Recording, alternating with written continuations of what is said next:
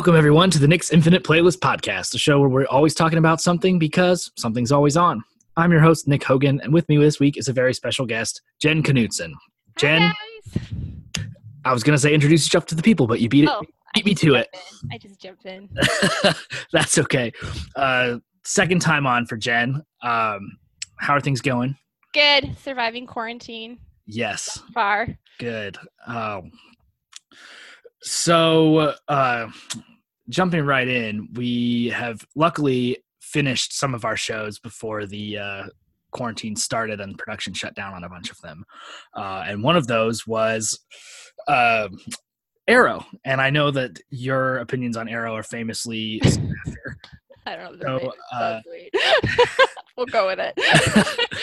Let uh, let's. Uh, what did you think? What did you think about the the final season, the finale? Um, give me your thoughts. Let's go. well, it was a little scary because Emily Bett Rickards left, and I was like, oh no. Um, Mhm. so- and then it was based around the whole. Uh, basically, it was just centered on Crisis on Infinite Earths, and the crossovers tend to not be my favorite thing.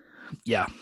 because they're just very heavily comic book based and Mhm. i find that i think it works great if it's the flash but Yeah. arrow is not heavily comic book based story wise i don't feel like they take bits and pieces but it's really its own Right. thing a lot so i was very concerned uh going in and it was pretty successful i think probably they could have ended at seven it would have been fine Yeah.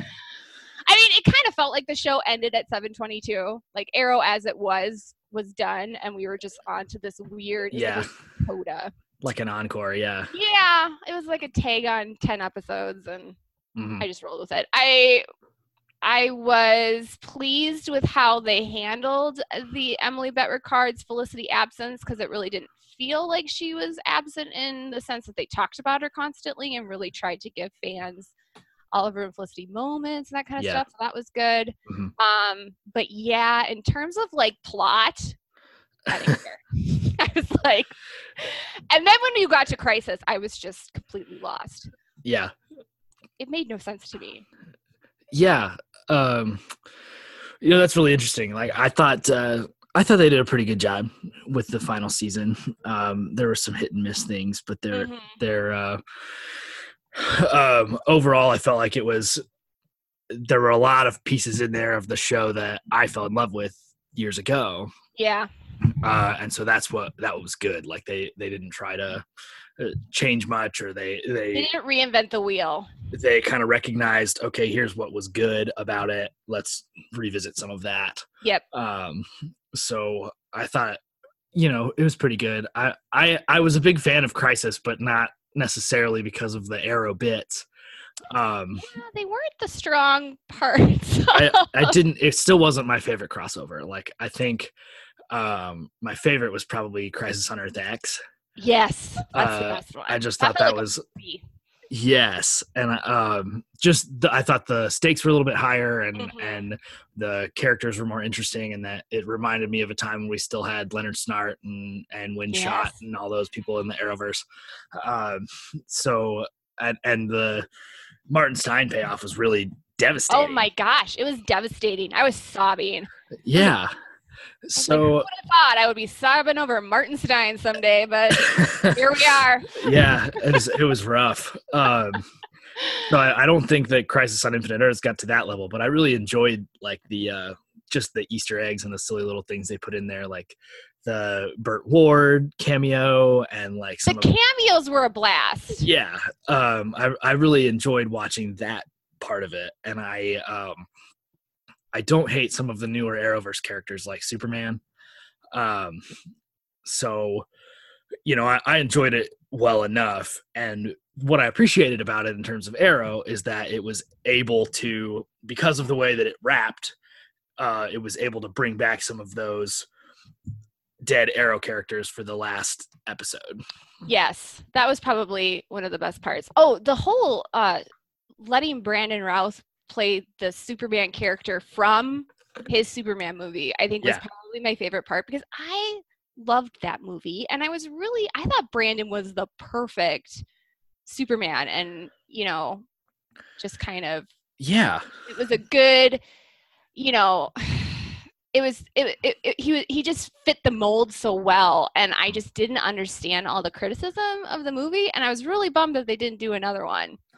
Yeah, and I think that probably the biggest victim of that was Brandon Yeah, because he did a really good job, but it was really my understanding is that the criticisms are that the story was just kind of it was more of an homage to the Christopher Reeve Supermans than like an original story. Yeah, I think they were really trying to not break the Christopher Reeve mold Right. because it was fairly, I think it was fairly soon after his death. Mhm. So I think they were trying to be careful. And I don't know. I just think Brandon looks so much like Christopher Reeve. Mhm. It was just, and I just, Well, and I I, was like, I was like, I wanted to know like what happened because there was like a lot of like plot lines that we just didn't deal with.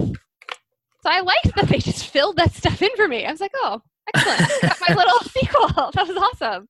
yeah. Um yeah, and I, I really I think maybe my favorite part of the crisis was the Smallville scene. Oh, that was cool. See, I didn't do the Smallville really? show. I know. Everyone's like, Jenny, you gotta watch Smallville. Like, I bet I bet you would like it. I, I think, think I probably would. as a as a Buffy fan and an Arrow fan, I think it's kind of it would converge those worlds rather nicely. was it on? I can't remember what my reasoning was. Was it on when Buffy was on? Um, I think that they did overlap a little bit. I think it was kind of a wonder if schedule wise it was airing. when did Buffy end? Oh man, I want to say it was like 2003. Okay, yeah, so they overlapped a little bit Okay, because Smallville started in like 2001, okay. um, and then it ran until like 2010 or 11. I don't Um, know what my thing was because I like Superman. Yeah, it was. It's it's like, it's know. perfect, um, and it would definitely have benefited from like shorter seasons, but Mm, it's- yeah, they it was uh, no, we can say that of all CW. Yeah, I have yet yes, very true. One that I feel have has ended at the correct time. So and that's what I thought about. That's what I thought worked so much better about this season of Arrow too was that it was only 10 episodes. I was really upset when they announced that it was only 10 episodes because I was emotionally not prepared. Well, it was, I had this whole thing because Stephen Amell's contract was up at seven. I mean, he told people like back in like four that his contract was seven years. So I was like, Yeah. okay, well then his contract is up in, is up in seven years. That's when you start going year to year. So that's the big money time. Right. So I thought for sure, like I didn't even question that there would be a season eight and it would be a full season eight and it would have the full cast. Yeah, and so I I oh, I got that wrong. big time. I felt like I picked up on some hints starting in like season 6 in some of his interviews. And I He, like, well, see, but see, he pulled that crap before, and I thought it was a negotiating tactic. So Yeah. they like It- they all do this. I actually had a conversation with Marc Guggenheim at SDCC about this because I was stressing out because I feel like either Emily or David or Steve or one of them was mouthing off, and I was it was during contract time, and I'm like, dude, and he's like, do not worry. This is just how it goes. We're gonna lock them in. I'm like, okay. So I just applied those principles, and then I was like, oh man, he was really, really done. And then they just threw so much freaking money at him to do the ten episodes. right. I gotta say, like, applause to him because Oliver really wasn't in Crisis that much. Right. So, I mean, those crossover crossover episodes are hell to film. hmm So I just feel like Stephen was like, "Yeah, I'm gonna come back, but like I'm not doing that to the extent that I have done it the last whatever five years." Yeah. Well, and then like you know, there's the the backdoor pilot that he wasn't in at all. Like he Yeah. he did the ten episodes, but he didn't really, uh, because there was only nine episodes of Arrow that he was actually in. Kind of like in, I want to feel like I want to say like one and a half hours of the five hours it felt like to me, Right. give or take. I was surprised that they killed him so soon. Yeah. like, oh, we're doing this the first episode. Okay, so I was a little unemotionally unprepared for that. But then I wasn't. By the time they actually got to the point where like he was Spectre and dying, sort of, but not really again. Yeah. Uh, I was kind of like not feeling the scene just because I just felt very strongly it shouldn't have been with Barry and Sarah. I was like, this should have been with Diggle and Felicity. It just didn't. Right. It just wasn't my fave, which is fine because he didn't die. I have very firm opinions about that. People have like, oh, he's dead. I'm like, he's not dead. Right. He's literally God. Yeah. Because I was joking around all season. I was joking around seven because they were hinting after this stuff, and I was like, okay, his character evolution, you know, we're kind of going from sinner to saint here. But I was like, they're gonna they're gonna do a superhero Jesus thing. and I was like sixty percent kidding because I had no background in this whole freaking Crisis on Infinite Earths. I didn't know what Spectre was. I had no idea. Mhm. And I, I was like, oh, so they're like they're literally doing Jesus. Like, all right, well, we're gonna go with it. So, so I was glad in that standpoint because Marc has talked for eight freaking years about killing Oliver. So I was like, don't do that. I was very firm on them not killing Oliver. Mhm.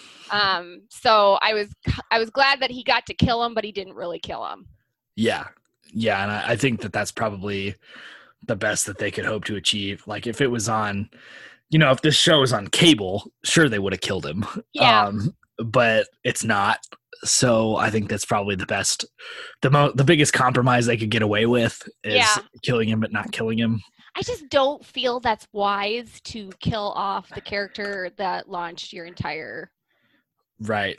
Arrowverse kind of thing. Like maybe we don't do that. Maybe you just leave the door open. It's like George Clooney. You don't kill Right. George Clooney off ER because you hope George will come back someday, and he did. Now I know Stephen has said he'll never play the role again, but we're like not even six months in. Give it time.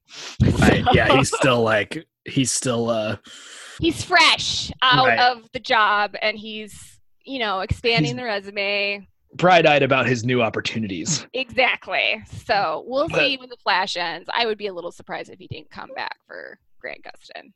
Yeah, yeah, that's what I was kind of thinking too. Is that, and then maybe that just like, you know, once a year for a crossover, Yeah, something like that, he might pop back in. back in. I will say the thing that really saved the Arrow season for me um, was bringing the future kids to present day.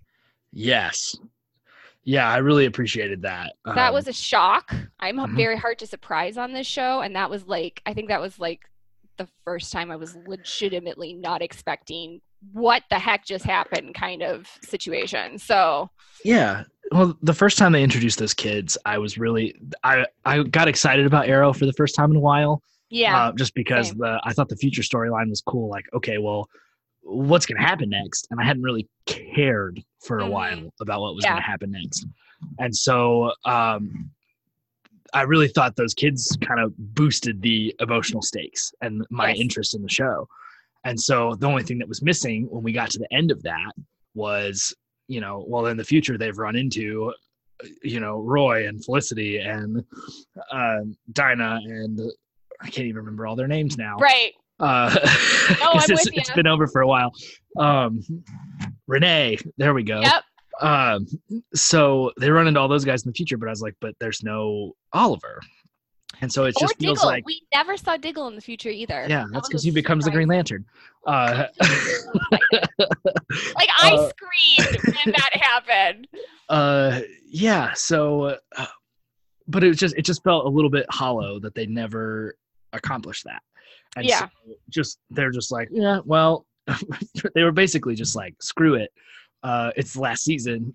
You know, we're not fighting for renewal here. We don't care if we lose viewership. We're just gonna, you know, Do our pop thing. into the future or pop them into the past for a little bit. Yeah. Well, you know, the hard part, I mean, I think I think fans of Oliver and Felicity were really struggling with this 20 year cuz like it was weird. We knew how Oliver and Felicity's story ended before season 8 began. Like Right. we knew where things were headed in that department.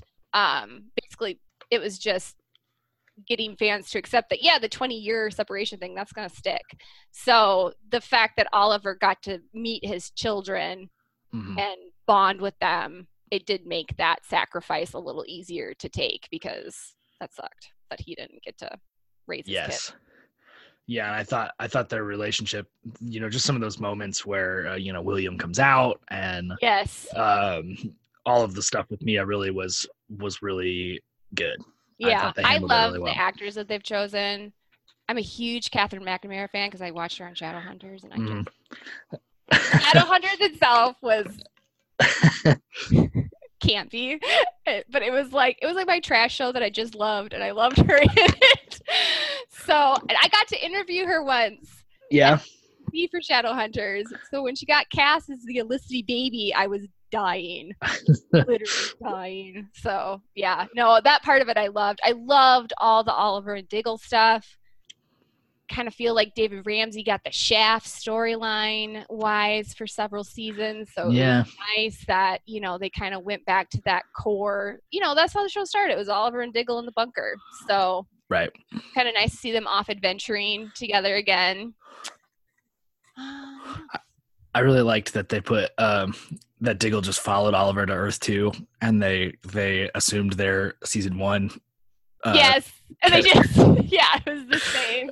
he just like got off the island, and it had been twelve years instead of five. And then uh, you know Diggle shows up and is like, "I'm his security guard," and Oliver's like, "What are you doing here?" Like ride or die, man. uh, that was pretty great. Star City. It was so great. I Okay, so so I'm gonna ask you. Um, so episode nine's backdoor pilot for a spinoff. Oh. How are you feeling about the spinoff? Well, you know, I have mixed feelings about it because um, I w- personally viewed the 716 episode where we, you know, um, saw Mia and, you know, Mia's Right. life uh, and how she kind of became Black Star. I viewed that as the backdoor spinoff. I was like, so like, I feel like that was going to be the spinoff.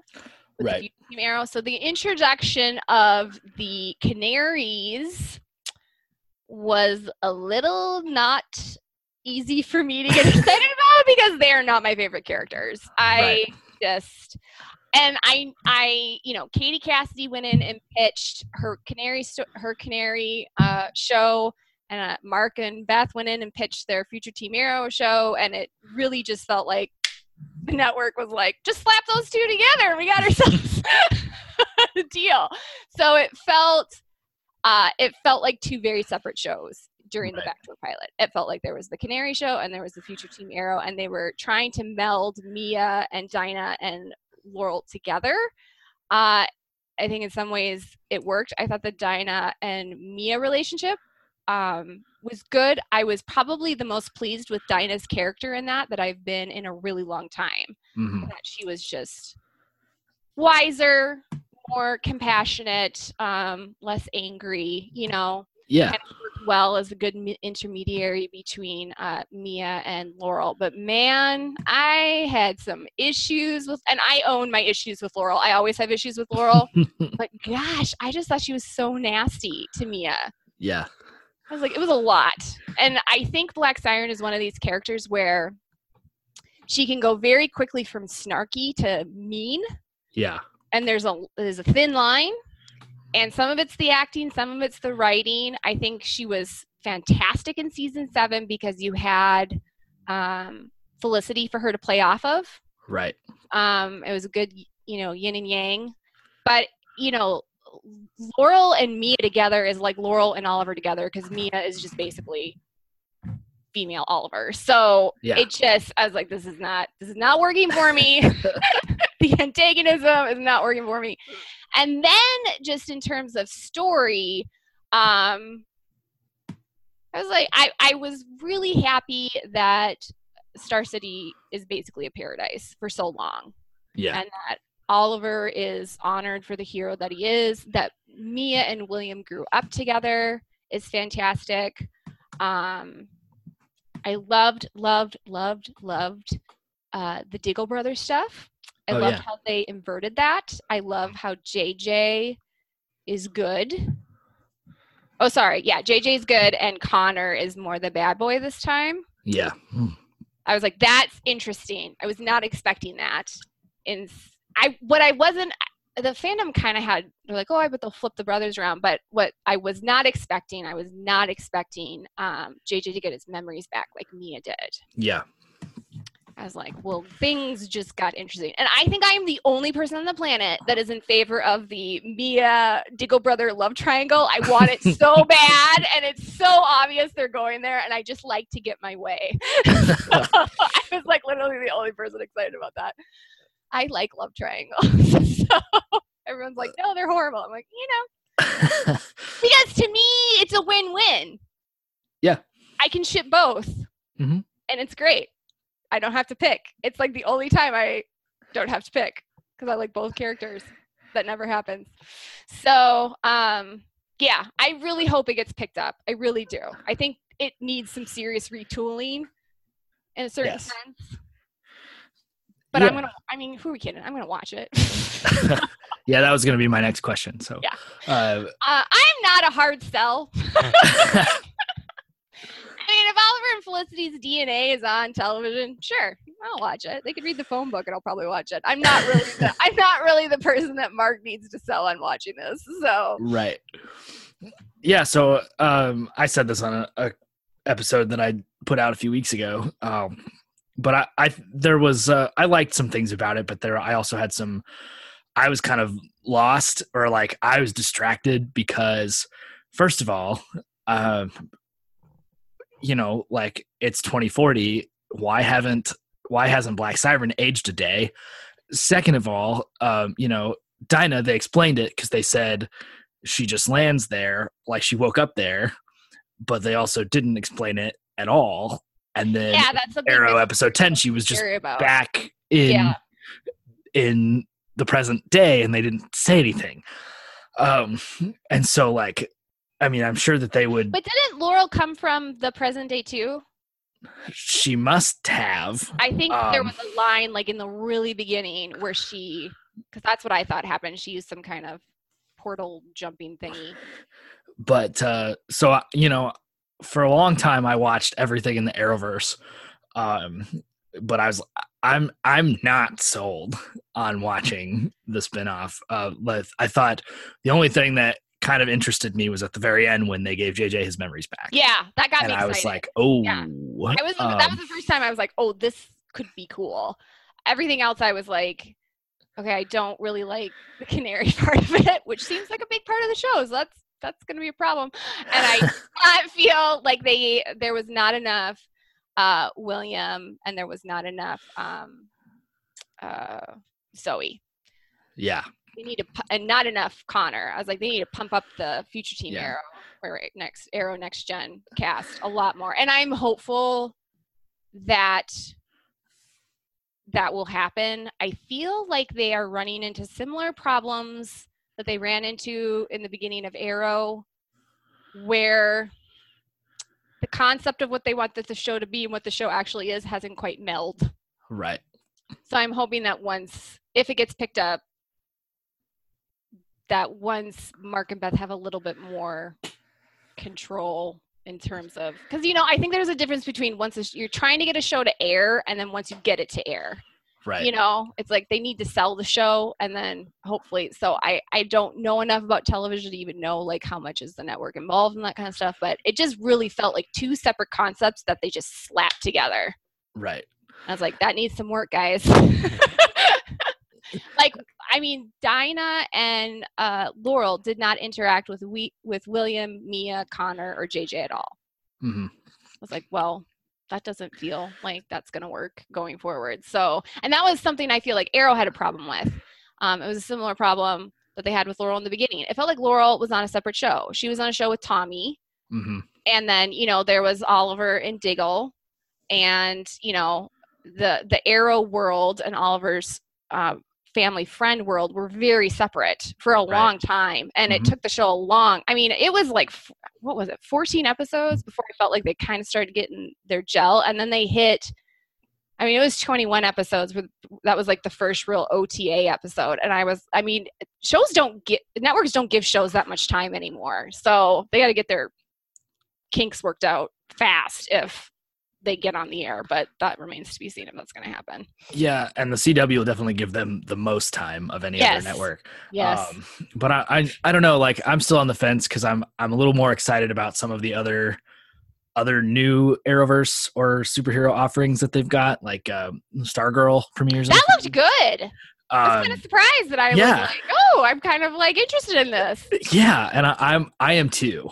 Um, yeah. And then they're doing they ordered straight to series the Superman and Lois pilot, and I'm, I'm, Oh uh, yeah. pretty excited about that. I am very hopeful this is my weird fantasy world. I am hopeful that in some way David Ramsey is going to be a Green Lantern somewhere. Yeah, well, Watch him be that. there's a there's an HBO Max series in development about the Green Lantern, and and isn't that a Berlanti led show? yes. Um, Okay. So and it's been hush hush, and like I know no one's talking about it. um well and so like stargirl is airing mondays on dc universe and then tuesdays on the cw Oh, and so it's like and and dc universe like lots of people are fully expecting it to just be absorbed into hbo max okay. um or and like a lot of the dc universe offerings are also going to be available on hbo max like swamp thing and teen titans Yeah. um, so just titans sorry teen titans is a different thing um so you know i think there's a decent chance that something like that happens where it's in development for hbo max but it might end up airing some on the cw or cross pollinating a little bit. Um, and if it's a greg berlanti one then it v- may well be in the berlanti verse like if there's anybody who deserves his own show, it's David Ramsey. absolutely. I mean, this whole this whole I mean, just tug of war trying to get this approval for him to be Green Lantern on Arrow and just I he, I you know, just listening to him talk about that hope. It was just so devastating. You could hear David was so disappointed that they couldn't get approval for it, you know? Mhm. So the fact that that happened in the finale was basically all I have ever wanted for him, Yeah. and I was so excited. And I was even excited that they were moving the the Diggle family was moving to Metropolis because Mhm. I would be down for the Diggle family in the Superman show. yeah and i wondered about that too like i, I It's like, wondered if Green Lantern on the Superman show. yeah i wonder if they're going to spin it off from there or, or they're going to try to or, or something like that um just because you know that's that's a, another long-standing tradition is to have uh superheroes who haven't become superheroes yet um come in those come in those shows as as secondary characters or even recurring guest stars and then you know become vibe or killer frost or whatever um, Yeah. so Fingers you know i'm i'm i'm hopeful i don't think david ramsey's done no, um but no. I, it, I that's mean, he's got the whole directing thing, but I just really didn't. I, to me, for them to put that out there so open ended, I was like, something's cooking. Yeah and he's such a good guy too that i just really would He's like to just see that work for work him. out for him i've met him on a, a couple of times myself so it's just he gives the best hugs. he is probably the most engaged with fans uh, that I've ever seen. Like, I mean, you would be at these conventions, and every fan, Mhm. he would take his time, yeah long conversations. I mean, just really gave you your, his whole attention, and he was always game to like give spoilers and that kind of stuff. He's like, "What do you want to know?" and like, he did not care. He's like, "This will probably get me in trouble." I'm like, "But we don't what are you gonna do? They're gonna fire me. I'm like, right. So, you know, I, he was just, he was so good. He was so in tune with what the fans wanted and giving fans hope in interviews. Cause, you know, Arrow could be a long haul sometimes. And he was just like, guys, it's going to be fine. Relax.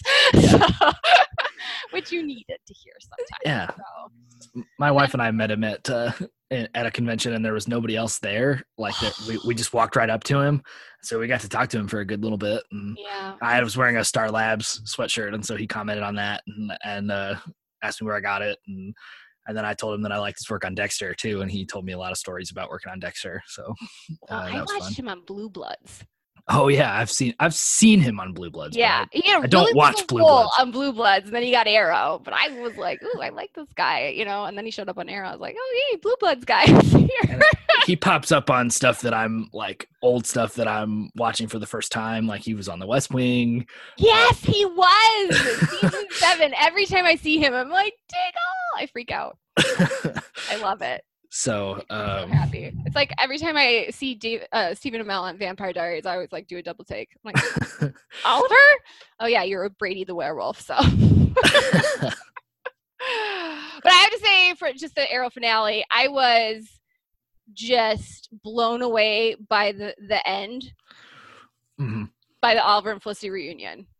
Like I, again, I'm hard to surprise. It never entered into my brain whatsoever that Oliver would build their worlds around the first spot, the first spot that you know um, he saw Felicity, that he would ever tell her that. Mhm. I just kind of figured that was just going to be a thing that he just doesn't talk about.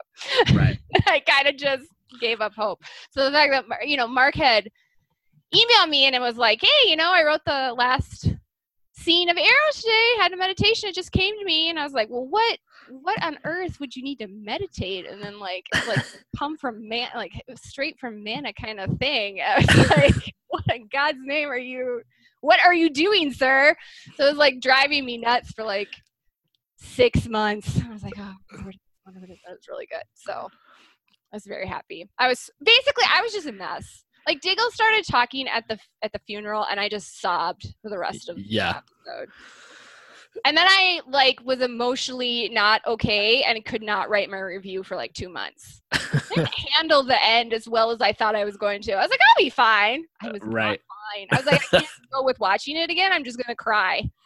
So I just like it became like an actual like PTSD avoidance thing. I was like, oh, I need to write my review. I was like, but I can't watch the episode again to write it. Can't do it. I had to like go through this grieving process and then I could write it. It weird. yeah well and that's i think that's um writing reviews of series finales and stuff that you've been invested in like that is just hard Well, I've never done it before. Like this Oh. is the only show. Yeah, I this is the only show I've written reviews on, and you know my reviews. yeah They're unhealthy. Um, they're unhealthy long. So you know, I write like dissertations every week. So I just was like, I can't say goodbye. yeah i guess I, I guess i didn't realize that No, I don't. If people, at, you know, I do blind. I'm doing blind spot, but like I'm not as emotionally.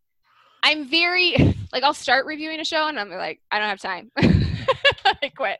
So, uh, like I wrote reviews for Teen Wolf. I've done. I did The Flash, but then The Flash made me too angry and I had to stop. like I just don't believe like if you're hate watching a show, I don't think I should review it.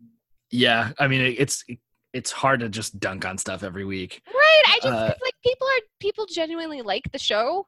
yeah that are watching it and they don't want to read a review that just slams probably their fave show every week. So I was getting into an like an unhappy. I was like, "Why is Barry doing?" I was like, "I gotta stop, right let it go."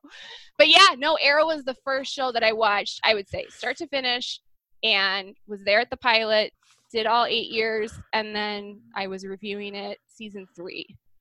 So I still have to go back. It's technically not done for me. I have to go back and finish my season one and season two reviews. hmm So I'll technically end reviewing at 223. But like I've already emotionally Yeah. processed and said goodbye, so yeah of course it'll be different. But yeah, I- it was really hard. It was really, really hard. These yeah are my children. yeah well i can i can kind of relate i only the only thing i've i'm trying to recall the only thing i've really done from beginning to end except for like stuff that was canceled early Right. um like I- wrote about turn on amc that was such a good show. um yeah well i mean like uh if you ever pick up a season three dvd somewhere look because my name's on the back Oh, is that the one that you're on? Wait, didn't that happen Yeah. twice though? well so there's two tv overmind quotes but one of them's not credited to me specifically Wasn't So- it the, didn't you get the flash though? What was Uh, the other two? well so um andy got the flash andy Oh, okay. That's right. um yeah so i was on so I, one my quote is on the back of season two for turn Okay, well, I'm just is not on it and then uh season three of turn my name is on and then like a couple of other shows have asked me over the years um to use my quotes but they've never they didn't ever put, put it on You gotta put your name on it. That's not cool. um so um yeah so like like superstore re- they reached out about superstore after season one um and i said yeah sure use it and then they didn't Oh, but uh, that i mean i was it's okay like yeah. But I- it's so cool. Like people are like, "Why are you guys geeking out?" It's so cool when you've written something and then you see it, yeah particularly when And- it's related to the show. and i've had like a You like a. You're like, like a commercial and Yeah, and stuff like that yeah. You flash. You see your tweet flash on screen during a promo. yeah Like Uh, none of these things have happened to me, but i i would imagine that they're fun. yeah it's it's pretty cool especially like you know when it's it was really new to me still and, Yeah, like, it's not happened since then yeah. um Well, it's so- hard. You got to get circulation. yeah well and i felt like i felt like turn was a lot to do with um that like not a lot of people were watching it. Yep. I do notice that when they don't have a massive viewership, they dig into the smaller publications. Yes. So like I'm I've sure that a lot that David Boreanaz Mhm. uh, is totally tuned into Telltale TV Mm-hmm. because they support seals. Yeah. So I see him retweet Telltale articles all the time, which I think is awesome. Because that's Yeah. and he's supporting my my people, which is Yeah. I love the Telltale team. So Yeah. I've I'm uh, I've been enjoying writing for Telltale. it's Uh, a good group. It's a good It is. to write for. Yeah. Yeah. These these good people. They are. Um yeah, so did, did you have anything else you want to say about uh about Arrow before we we moved on? I think so. I think I covered it. All right. Good with everything. okay, so you know, go and look for Jen's reviews if you want to know her very in-depth thoughts. Yeah, if Um, you've got like an hour. Which Uh, weirdly people like that is the thing like I write the reviews for me because I can't actually go to sleep a lot of Right. times. like it started I would talk to my husband incessantly about the episode and he was like, I love you, but I do not love Arrow this much. and for the sake of our marriage, I need you to like purge thoughts elsewhere. I'm like, okay, I'll do a blog. Uh, but yeah, I just like it's like the purging of my thoughts. So it's weird to me that people actually sit down and read it because they're it's it's a lot. It's, they're long, but they love them and it's wonderful. And I've been very, very, very, very blessed with the Arrow fans and how supportive they've been to me over the years. So yeah, absolutely. Well, they, I know that they appreciate them and that they seek them out. So, well, they're nice to me. So I appreciate okay. So next up is our segment called Infinite Playlist, and this is a way to, for us to tell the world what we're loving right now, why, and how to get in on it. So, Jen, what are you loving right now? Ozark. Yeah. Oh, good. I'm on. It's season three. Have you watched any of it? I I've only seen the first couple episodes, and I oh, I was traveling, so I I didn't I don't know I I have every intention of going back, and I just it's been two years now, and I haven't done it. It's like Breaking Bad in the in the way that they come up with these problems every episode that you're like, these are not solvable things. Mhm.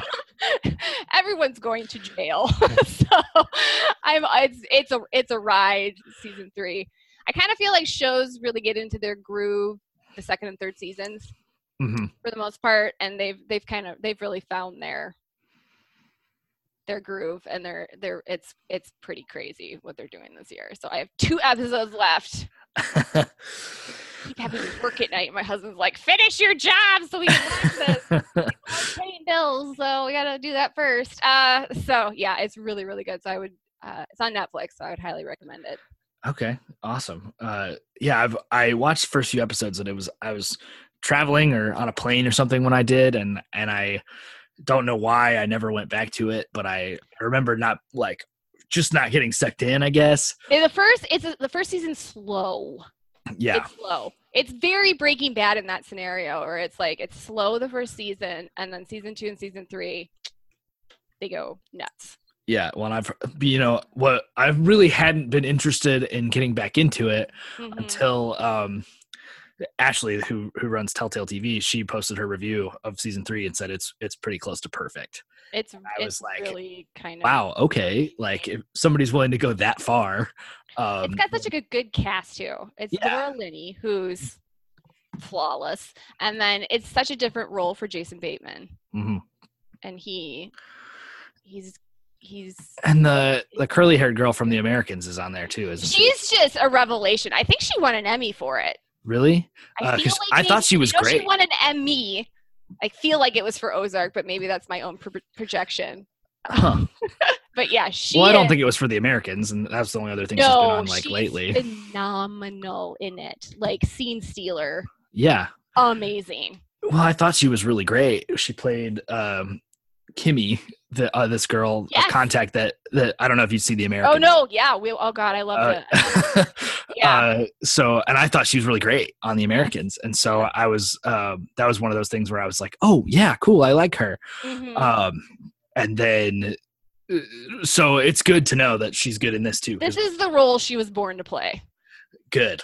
Just she deserves that chance for sure. Yeah, phenomenal actress, and she's so young, and you're just like, where do these kids come with this? yeah, I know. I'm like, There's two or three of these uh these young actresses now that I'm just like that blow me away. yeah, Um and I, I you know, it's awesome. I'm glad I'm to see going through a serious Adam Driver phase. I would say her and Adam Driver right now are kind of like my two. yeah. Hi, you should just get awards. Because I think you guys are phenomenal.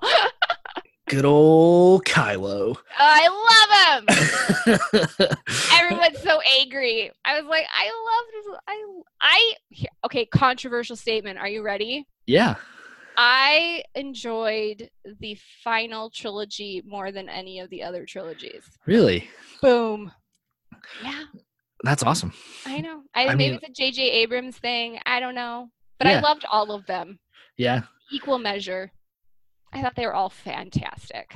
Yeah. I don't I don't uh I mean I love the original trilogy the most, I think, but there's there's also an emotional component that's not really related to How old were you when you watched those? so my dad took me to see a new hope in theaters and i was six or seven Okay, see, here's my Um, problem. I didn't watch the originals until I was like 16 or 17. yeah I was like, you know what? Everyone talks about this freaking Star Wars thing. I should watch it. And I was like, you know, but like Harrison Ford was Indiana Jones to me, hmm you know? And I mean, I love Leia.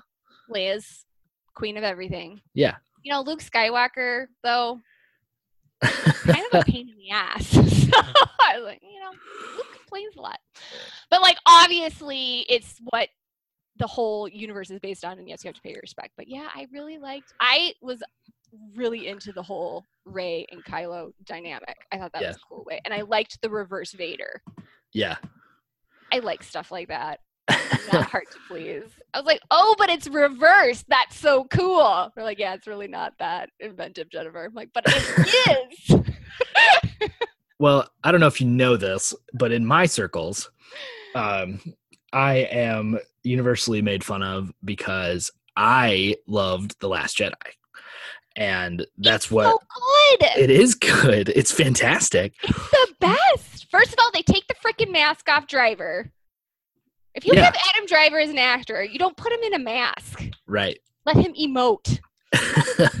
yeah absolutely yeah, uh, and I know they're like all I know. Like, so I came out publicly as a Reylo.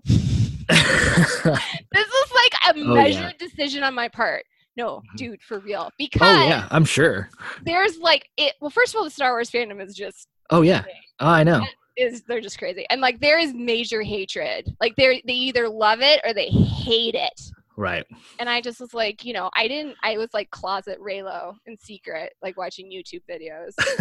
and then I was like, you know what? Whatever. I'm a grown ass woman. I can do what I want. So yeah, I like got a question on my blog. They're like, someone on my YouTube channel or something, and they were like, like I had it on lock. I don't know. Like I had that specific file on lock, so like you couldn't see me saving videos. I was about it 'cause I was scared. I was like, I don't want death threats. Oh my gosh And everyone's like, well, Jen, he's a murderer. And I'm like, you know, if you look at the history of the shows and the relationships that I enjoy, such as Buffy and Angel, hmm Vampire Diaries, and Arrow, murder is really not a deal breaker for me. like, I wouldn't marry the guy in real life. yeah I'm married to the kindest man on the planet. It's not like I seek this out in my real life. It's fantasy. Just like, you know, murder. Yeah, he blew up a couple planets. That's bad. You know, so yeah, people are like, yeah, they. It's like they're like it's abusive. I'm like, yeah, well, you know, Angel killed Jenny Calendar. I got over that. It's fine. oh gosh Okay, that was our Star Wars segue. oh yeah yeah um, yeah so uh, so i've kind of been um I, I appreciate your respect for the new trilogy. I have some problems with the Rise of Skywalker that I won't get into right now. Uh, Well, it's But- interesting because I have people who are like really upset that he died at the end. yeah, I was okay with that. yeah, and I, I didn't mind that at all. I Uh, was like, man, he killed Han. I was like, You're, if you killed Han Solo, you ain't making it out of this thing alive. You're gonna get got. That's just those are the rules of Star Wars. Yeah, and it's Like, oh, he should redeem and like rebuild the universe. And like, yeah, if there was a fourth movie, I could buy it, but not at the end of that one. Like, yeah.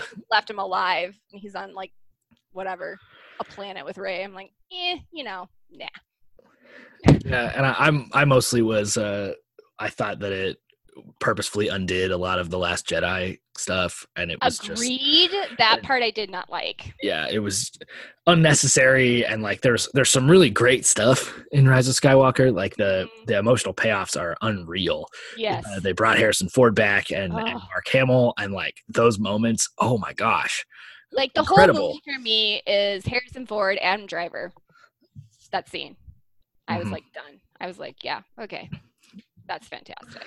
yeah, that was that was my favorite scene. Yeah. It was just it was like watching two like acting powerhouses in like this I mean, it's a ridiculous universe. like they have Harrison Ford in it. So Yeah. like, it's amazing. So yeah, but no, I agree with you because I loved the Last Jedi. Mhm. I don't like that J.J. Abrams tried to like reel that back in some Mhm. areas. Like, no, Yeah, if you wanted and to be in charge of the second movie, then you should have been in charge of the second movie, J.J.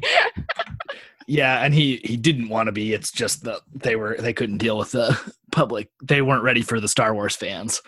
Um, yeah, so and and people keep telling people were telling me Rian Johnson's not a good director, and I'm like, first of all, What? even if you take Last Jedi out of the at Last Jedi out of the question, you're wrong. Knives here's Out other evidence. and that debate. And right for most now. people, it has. Like Okay, I've, I've literally said, if you think Rian Johnson's a bad director, go watch Knives Out. And Yes. almost every single one of them has been like, okay, you're right.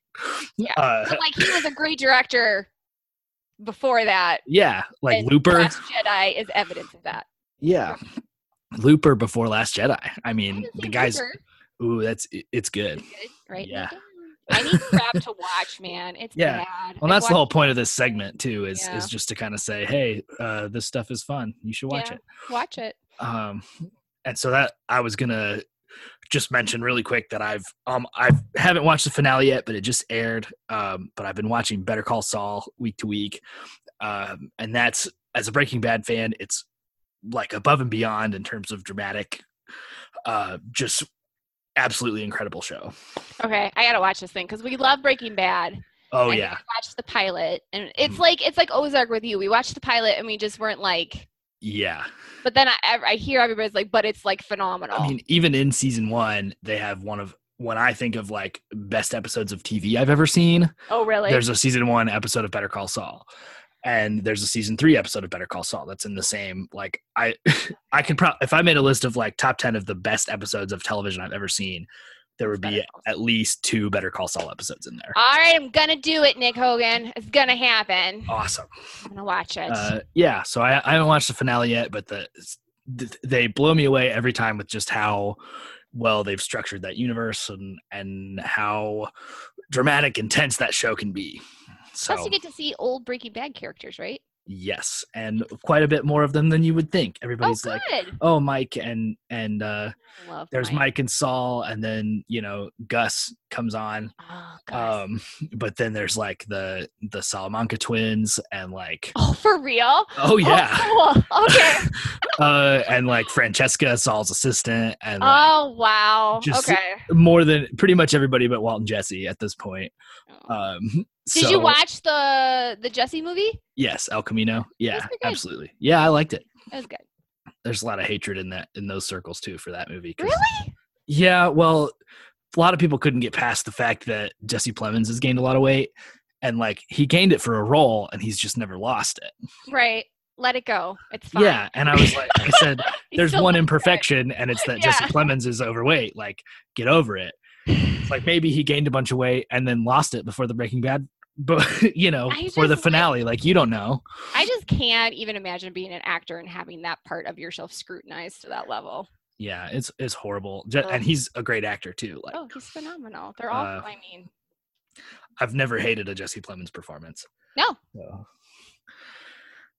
Yeah. So, uh, in case you uh, didn't catch all that, Ozark is now on Netflix. Uh, you can watch all of the Star Wars movies on Disney Plus.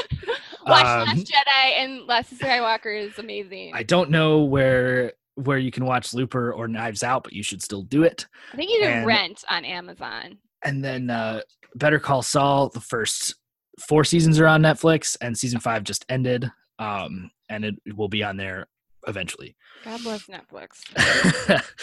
so, moving on to the final segment is artist highlight. It's an attempt to highlight the various works of one artist as we move through their complete works. So, uh, the first artist I chose was Robin Williams, and I did that because his body of work is finite. Um, because we the world lost him a few years ago. Um, so so far in this segment, we've covered the likes of Jack um, and Flubber, and now we're up to a modern classic, Dead Poets Society. I love Dead Poet Society. Yeah. Um, so the I have just a couple of notes here, and like, so I re- didn't. First of all, I was thinking Dead Poet Society came out a few late, few years later than it did, but it came out in 1989, and that's the year I was born. Uh, I was 81. so I was not far Uh, ahead of you, but- so um i just thought that was strange uh and it's the it was directed by peter weir who um also directed master and commander and the truman show. It's written by tom schulman who whose other writing credits are not so dead poets society like. No, they're um, very different. honey i shrunk the kids. Yeah. what about bob? Welcome to mooseport. Like I, I'm not familiar with some of the other movies he's written, but like th- this is just a weird collection of them. that is strange.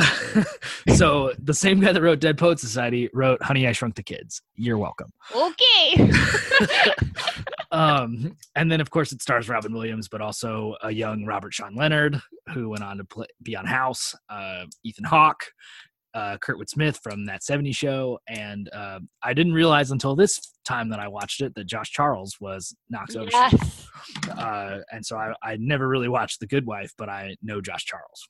It's baby Ethan Hawke too. I, I want to say this was on Ethan Hawke's first performance. It's Pretty first. close. Is it close? Yeah, I'm. I uh, don't have that information off the top of my head, but I'm just gonna pull out my Roll with it. It sounds and, right. uh, We can just look and see. right. Yeah, and it's. I think his like he broke out just a few years later in in Yeah. like, Training Day and Reality Bites, I feel, was the major Reality Bites with Winona yeah. Ryder. So he's got a couple of credits on IMDb before that. There's a movie called Explorers. Mm-hmm. Um, Never and then I haven't either. Uh, and then there was a short film called Lion's Den, and then Dead Poet Society. So that's probably it. Probably is his first like major feature film. Yeah, I would say uh, Dead Poet Society is the first film that I saw of Robin Williams playing a dramatic actor. hmm I don't. I know he did things before that, obviously, um, but I feel like I watched it in my junior, a junior high uh, English class, which is kind of shocking because I I don't think I was like thirteen or fourteen, and I won't spoil the ending, but there's there's a suicide in it, which is Yeah, it's a little like today would they show that movie to my 13 or 14 year old i don't know if they would. Yeah. You know, So in the 90s you got away with more stuff in the 90s yeah, yeah. Well, like I, I'm pretty sure that I saw this this movie for the first time in school too. yeah. Um, well but I- it's such a great if you're an english teacher oh yeah, great way to introduce the love of literature.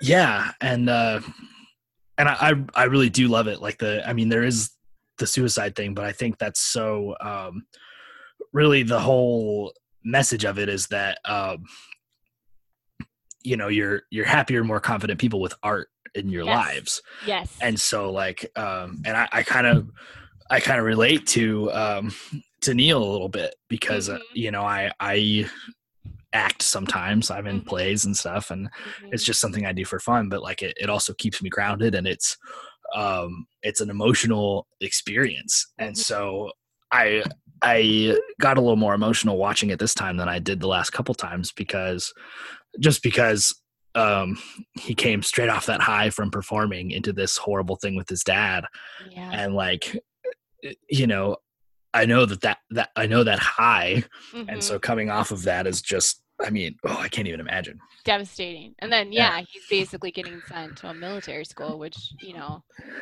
not only is he being torn away from his friends and the thing that he loves and then he's being sent essentially the way he viewed it was a prison Mhm. So it, you know, you can see why his character has that thought process, but it's just so.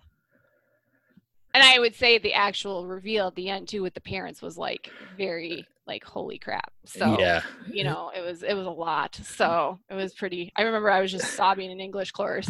Oh yeah. I was like, well, this is great. yeah what really got me was the you know like uh, the kid standing up for keating at the end there oh, Captain, Um, my Captain. yeah the most iconic scene in the whole movie Mhm. um but it, it just you know that he's the first person that told them it's okay to be who they want to be Right. not who their parents want them to be.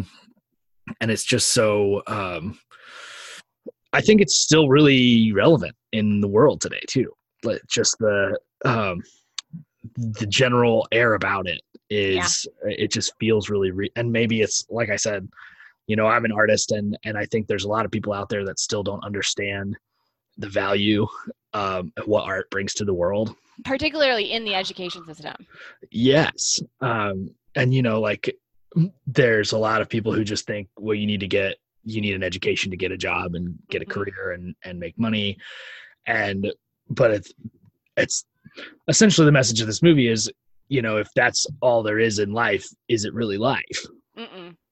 And and I don't think it is. Mhm. And so that then you see these boys who were all kind of vanilla at the beginning, really living their lives.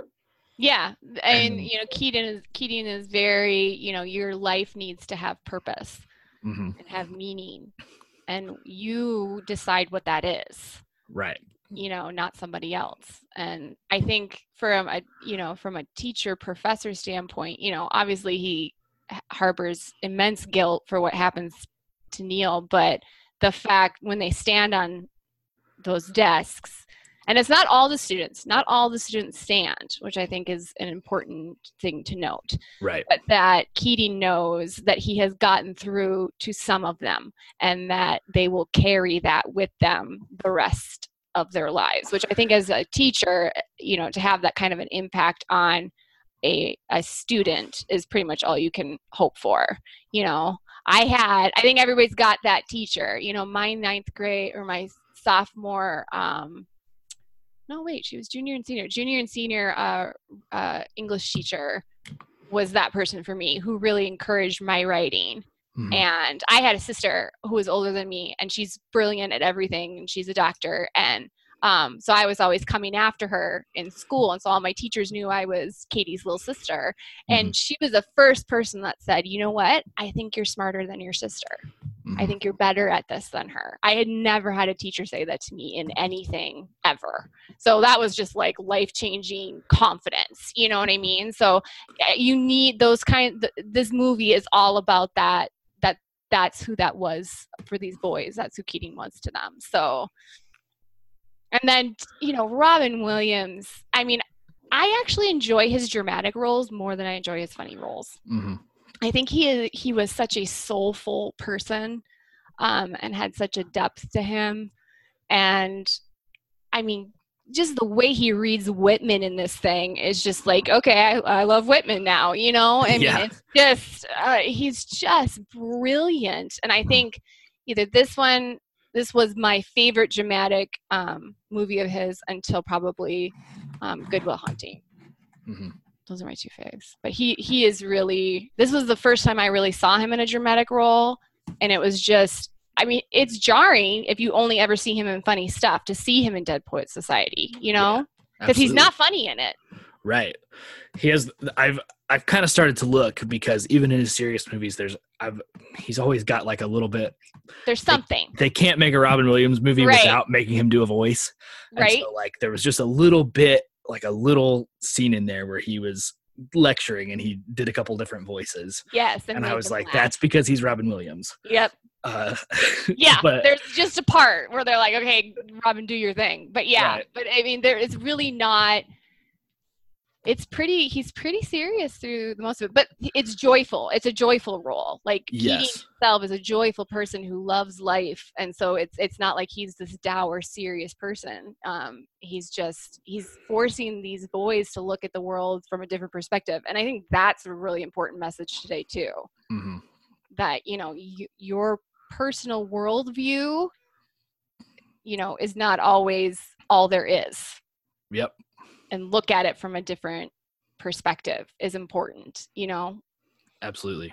because i think that's something that i think to me as social media as people are more online with social media our world gets smaller Mhm. because you're it doesn't get bigger because you're following people who all agree with you. You know what i mean? So i think you know from that standpoint i think social media can be kind of limiting. So I- it's movies like these where i'm like yeah stand up on a desk and look at the world in a different way you know Yes. and then the scene that he had with Ethan Hawke when he got when he gets Ethan Hawke to perform his poetry, yes. it's just Oh man. Well, that that's one of the most impactful moments from the final scene is because uh, you know Todd being one of the ones who stands up mhm. and um, the first to stand. yeah, up. and and being you know Keating knowing that he got through to him, Yeah. one of the more reserved, shy kids. yeah, Um, and he just and Todd loved Neil. He just loved him. You know, it was just the most devastated, I think, by his death. So the fact that Todd is able to. You know, because Keating's leaving, so you know Neil's gone, and he's leaving Todd too. So Todd loses Neil and Keating, the two most probably most important people in his life. mhm. So it's like what, what happens to him. So the fact that he stands up on that desk and I'm going to be okay Absolutely. is really, it's amazing. So yeah, watch this. Absolutely. so, uh, you know, this is a harder one to find. I had an old DVD that I dusted off. Did to- you really? Yeah. Um, because you know, even if I have the DVD and it's streaming, I'll just stream it. hmm Um, except that this time, it was streaming, but on it's only it's streaming like for free on Vudu right now. Oh yeah. Um, but it's with ads, and I cannot Oh, deal. Can't do it. like I can't can do I, it. I pay for no ad Hulu like and I, and I cannot go back. Like No, I everybody's like, "Oh, the Disney Plus that. bundle." And I'm like, "No, it's the ads. I can't do it." do it. Yeah, no, I I think everything. It's really hard to watch. Like even when I'm just like watching a movie off a network, Yeah. I'm like, oh my gosh. Even when I you have to fast forward. Yes. Like uh, I'm going to go watch the Better Call Saul finale in a little bit and like just the thought of fast forwarding through the commercials is like, ugh. I know. We're so well. I tell you, Arrow was the because I would live tweet it. So that was the only show I would sit and watch commercials, Mhm. and it was hard. even, even if I'm watching a show like the same night, you know, because because I do uh, same night reviews for Mhm. for um, you know if Supernatural ever comes back, um, Oh, 'Cause it's- God. Are you like devastated? it's would I mean it's uh it's when the series they I know they're gonna do the series finale eventually. It's just a matter of when. yeah, but it's so jarring. I got to be honest, from a selfish perspective, like Arrow ended just before all these Mhm. productions started Yeah. to get set down. And I got to be honest, like we were talking about it on my podcast with Callie, and we were just like, I mean, imagine if this was season three of Arrow and they ended at like 316 or you know or we were just Oh, like yeah. it's torture it's just absolute torture so i feel bad for all of these fans that i mean a lot of the shows have like you know created series finales out of these last episodes but yeah Yeah, and it's it sounds like Supernatural. Go, they're you know they're hoping to get some restrictions lifted soon-ish, so they can go back and shoot their last two. yeah. Um, and then They they'll were be close. you know because they've and they've finished there are four that they've shot but haven't aired because they haven't been able to finish post-production. Oh, um okay. so they they only finished like only through 13 has aired and they had 20 that they're supposed to do. So but 14 through 18 have shot and then they just need to do 19 and 20 i just think um, that's so hard when you're ending a show yeah and that's it, there's because there's an really emotional component for them you know yeah and then people were expecting it to have yeah yeah to to wrapped up by now and now they're just kind of waiting and jared padalecki's supposed to be doing a new show for the fall Yeah, I heard that. I was kind of surprised he jumped right next, right into. But you know, he's been on the CW since Gilmore Girls, so Oh, yeah. It's Oh, his yeah. home, and he's got the mansion in Texas. And I got to be honest, from a Jared and Jensen perspective, I thought they played this smart. Oh yeah. You know, they found a show, a crew they loved. They just, you know, I have a lot of respect for actors who just stick it out and stay. You know, I mean, Yeah. yeah, it's 14 years, but the fans, from my standpoint, they don't seem to have like diminished in any way, shape, or form um, Mhm. their enthusiasm for the show. So it's really remarkable what Supernatural has done. It's kind of Yeah. And and the production shutdown has been rough, but you know, I actually I also review um Superstore. And have you heard about this? Do you know everything that's happening with No, I have not. So Superstore is um they were finishing season 5 and they shot all but the last episode of season 5. hmm So but also America Ferrera is leaving the show. oh my gosh. So- she's like the lead, isn't she? Yeah. Oh, so they crap. they finally like they start writing her out, right? Yeah. But then the last two episodes were supposed to be part one and part two. Oh my and they never finished part two. and then part one is it airs it's it's airing uh, it just finished airing actually. We're recording this on on the Thursday night of the Superstore finale. And so that's California part one airs tonight, and then there's no more Oh my god. and America Ferrera is leaving the show. Oh, and then once Um, they're off contract, you can't get them back. Yeah, so it sounds like uh, you know, from the showrunner and like Ben Feldman have all said like she's gonna finish it. But it's just like Well, that's good. wow. Well, you Uh, know, that's a serious concern. Like, I was legitimately really worried about them getting Emily Bett Rickards back. Yeah. Like, really worried because I, it's just, you know, they they get busy and they get on other stuff, and Yeah. know, And it so- sounds like America Ferrera is taking some like family time. And okay, it's not like a I'm gonna go do I have a project or kind of thing. okay, that's good. So good. it sounds like I'm optimistic that they're gonna get her back to finish it. okay, and I, good. I don't think like I was able to screen it in advance, so I don't have to go watch it tonight. Like my review's already up, Mhm. um, but I'm I'm optimistic that they'll get her back. But even if they don't, I don't think it's a horrible position they've put themselves in yeah, just okay. because of the way that this one ends. But it's still like it was. It's part one, and then like, what if they never get to do Yeah. part two? What do you mean? They're just gonna pretend like it never happened. Uh, I never think it's a smart play though if an actor doesn't come back.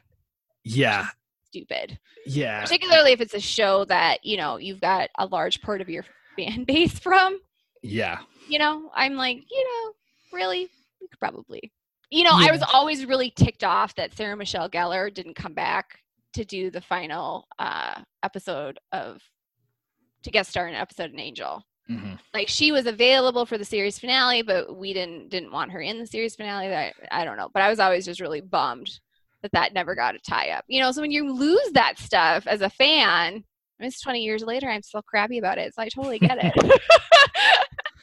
People are like jen let it go. Like but it's sad i didn't get my way Yeah.